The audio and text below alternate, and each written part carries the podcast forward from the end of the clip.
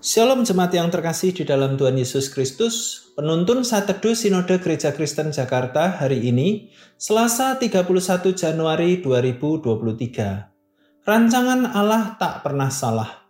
Esther 4 ayat 13 sampai 14. Maka Mordekai menyuruh menyampaikan jawab ini kepada Esther.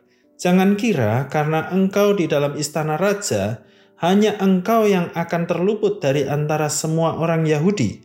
Sebab sekalipun engkau pada saat ini berdiam diri saja bagi orang Yahudi akan timbul juga pertolongan dan kelepasan dari pihak lain dan engkau dengan kaum keluargamu akan binasa. Siapa tahu, mungkin justru untuk saat yang seperti ini engkau beroleh kedudukan sebagai ratu. Menurut Kamus Besar Bahasa Indonesia, arti keteguhan hati adalah ketetapan hati, atau bisa didefinisikan sebagai kemampuan mengendalikan diri untuk sejenak meninggalkan keinginan semu demi mencapai tujuan jangka panjang yang tentunya lebih besar. Keteguhan hati bukan hanya terkait dengan memiliki motivasi atau tekad untuk mencapai sesuatu, tetapi juga melibatkan pengendalian pola pikir dan kebiasaan sehari-hari.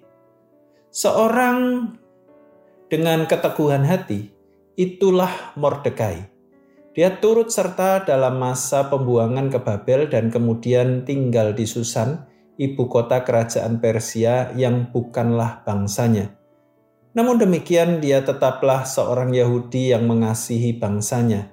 Keteguhan hatinya atas rancangan Allah begitu terlihat jelas dalam sikapnya untuk membela keselamatan bangsanya.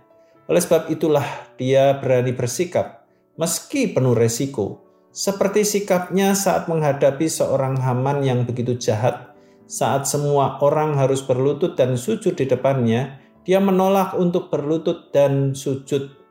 Pasal 3 ayat 2 dan 4. Juga atas rencana jahat Haman yang berusaha memunahkan bangsa Yahudi Melalui Esther, saudara sepupu yang diasuhnya, yang terpilih menjadi ratu di pemerintahan Ahasiweros, dia mengingatkan Esther bahwa keberadaannya di dalam kerajaan pun adalah dalam rencana Allah, supaya bangsa Yahudi terselamatkan dari ancaman karena kejahatan Haman.